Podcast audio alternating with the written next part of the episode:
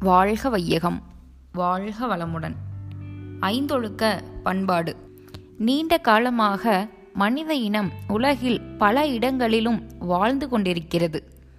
உடல் இயக்கத்திற்கு இன்றியமையாத தேவைகளையும் வசதிகளையும் உற்பத்தி செய்து அவற்றை அளவு முறை அறிந்து அனுபவித்தல் இயற்கை சீற்றங்களிலிருந்து தங்களையும் தங்கள் உடைமைகளையும் பாதுகாத்து கொள்ளுதல் வேற்றுயிர் பகையிலிருந்து தப்பிக்கொள்ளுதல் ஆகிய மூன்று வகையிலும் தங்கள் அறிவையும் உடல் உழைப்பையும் பயன்படுத்த வேண்டியது வாழ்க்கையின் அவசியமாகும்.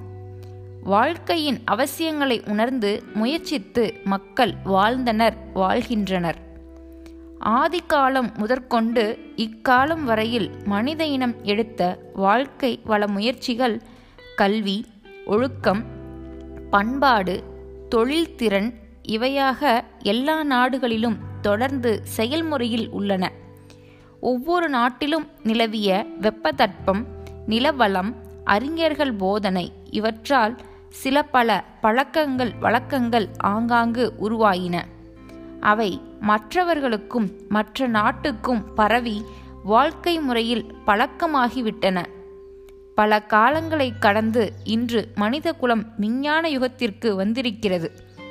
எந்தெந்த காலத்தோ எந்தெந்த இடத்திலோ அவ்வப்போதைய பழக்க வழக்கங்கள் அனைத்தும் இப்போது எல்லா நாட்டுக்கும் எல்லா மக்களுக்கும் வாழ்வுக்கு ஒத்ததாக இருக்க முடியாது.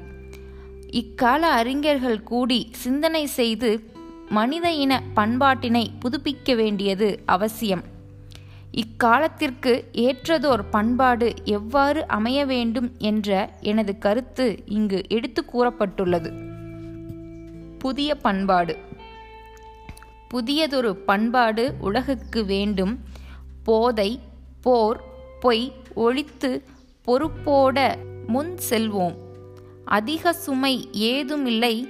அவரவர் தம் அறிவின் ஆற்றலினால் உடல் உழைப்பால் வாழ்வதென்ற முடிவும்.